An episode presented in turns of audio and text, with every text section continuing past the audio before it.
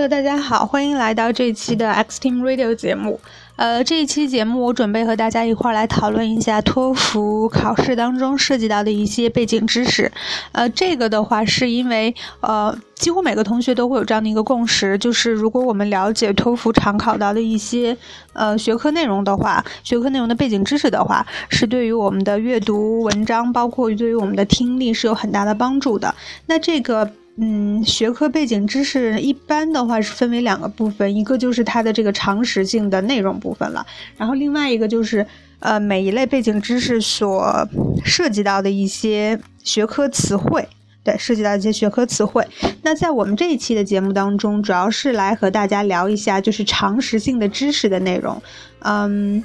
虽然这个托福新托福的那个官方的一些要求一再强调说他们不会涉及到特别特别深奥的学术方面的这个内容或者是文章，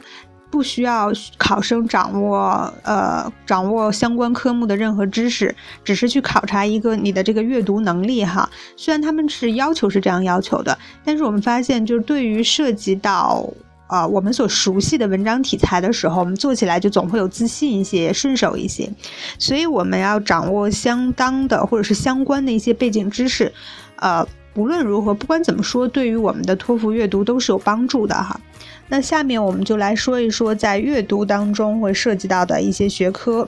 呃，托福的阅读一般会主要分为两两两类学科内容，一个是人文学科，一个是自然学科。呃，自然学科的话会包含，比如说生物学、地质学、地理学、呃天文学、物理学等等。嗯，社会学科的话就是包含一些，比如说历史学呀、人类学、心理学、社会学，然后还有艺术。艺术的话，就比如说是雕塑、建筑、音乐等等。然后还会有就涉及到一些经济学或者是管理学，比如它会讲到 trade 这个问题哈，贸易的这个问题。那在自然学科当中，就我们刚才说到的那些个自然学科当中，出现频率最多的是呃，生物学和地质学，相对来说占的比例要大一些啊。嗯，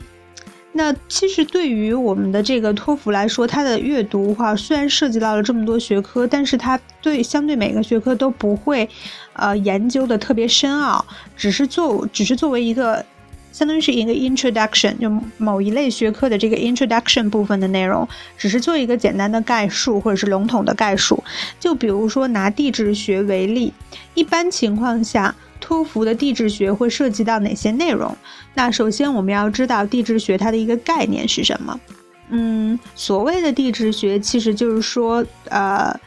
研究地球整个表面特性，或者是它的一些历史演变的这个学科。那根据它的这个特点的话，我们会知道，那地质学一般包括的就是，嗯、呃，比如说地球关于地球年龄的推测或者是测算，关于地球结构、地球表面的一些性质，然后关于嗯地球发展的一些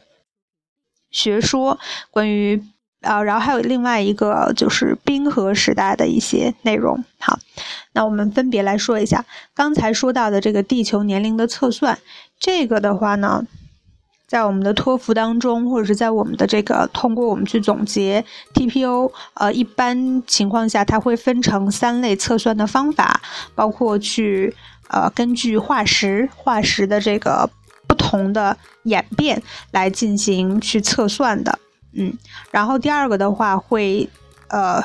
会是根据岩石层不同不同的它的这个沉淀物质，然后去进行测算。第三个是根据海水的这个盐度、海水的一个状态去进行测算。那这三种方法的话，并没有说哪一种好或者是哪一种不好。那我们要大概知道一下，哎。啊，关于地球的测算，那 T P O 或者是托福会考到的就只有这三类就可以了。那下面一个我们刚才说过是关于地球结构或者是地球表面的一些特性。那么地球结构的话，我们首先就要知道它的一些分层了。我们说地球它也是一个球体嘛，一般的话它会从外到内分成三层，就是我们所说的比如说地壳、地幔和地核，对不对？那这三个单词相对来说还是比较简单的。地壳我们就说它是 crust， 地幔呢就是 mantle， 地壳呢就是 corn， 对吧？就果核的那个核，地核。好，那我们大概知道了一下这三呃这个地球三三个分类，然后关于它的一些呃进一步的描述呢，在每每一篇不同的文章都会有不同的这个侧重点和描述点。但是我们大概要知道，比如说地幔的话，它可以分成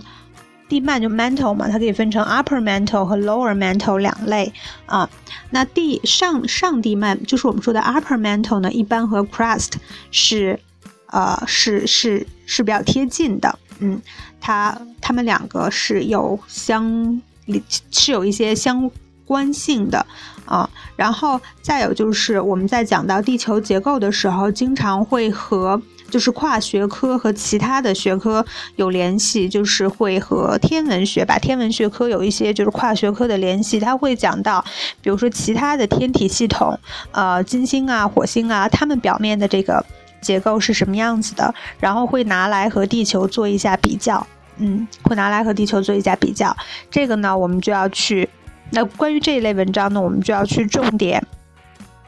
重点区分这个其他天体和地球它们的这个构造的不同之处哈。然后另外我们刚才说到的就是关于地球进化或者是演变的一些相关的学说，那这里面经常讲到的是两个学说，第一个叫大陆漂移说，第二个叫板块学说。那这两个学说呢，呃，其实它都是跟它它它都它都是一个 theories 一个理论提出来的，嗯，有的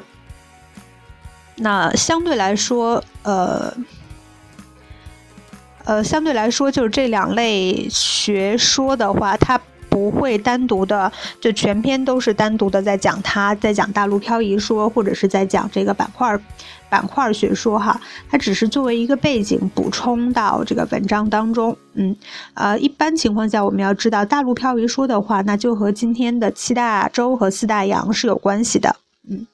呃，另外就是我们说到了那个呃地质学的话，它还会讲到就是地球表面的一些特性，或者是地球表面的一些自然状况。那在这一块呢，它经经常就会说到，呃，第一是我们刚才说的那个地球的结构，呃，还有的话，它会说到地球表面的各种各样的一个呃不同的地貌特征，比如说会讲到这个 volcano erupt。Volcano eruption， 对吧？一个嗯，叫火山的喷发，这是一个经常会提到的提到的地质现象。然后再有就是，比如说他会说到这个呃沙漠沙漠化的一些问题，这个也是在地质学当中经常讲到的一个地质现象。然后另外的最最最最常见的就是冰川或者是冰河时期的这样的一个知识，就是我们说的那个 iceberg， 对吧？嗯，或者是 glacier。对，那关于这个冰河是呃托福在地质学当中比较愿意讨论的一点，呃，它第一会讨论整个冰川或者是冰河的一个形成的过程，呃，然后它的一些特点。另外的话会。嗯，讨论一下说冰河时期形成的一个原因，对吧？嗯，然后接着的话，它会就是也会有一些跨学科的内容，比如说把冰川和火山呃联系到一起，比如说把冰川还有和我们刚才说过的这个地球年龄的测算联系到一块儿，所以这些呢都是呃在托福的地质学学科当中经常会考到的内容啊、呃，我们在做 T P O 或者是在做平时练习的时候，呃，希望能够就是多留意一下相关的背景知识，多积累一些相关的学科词汇。那我相信在真正的考试当中，如果遇到类似的文章的话，我们一定会觉得轻松不少，会觉得有信心不少。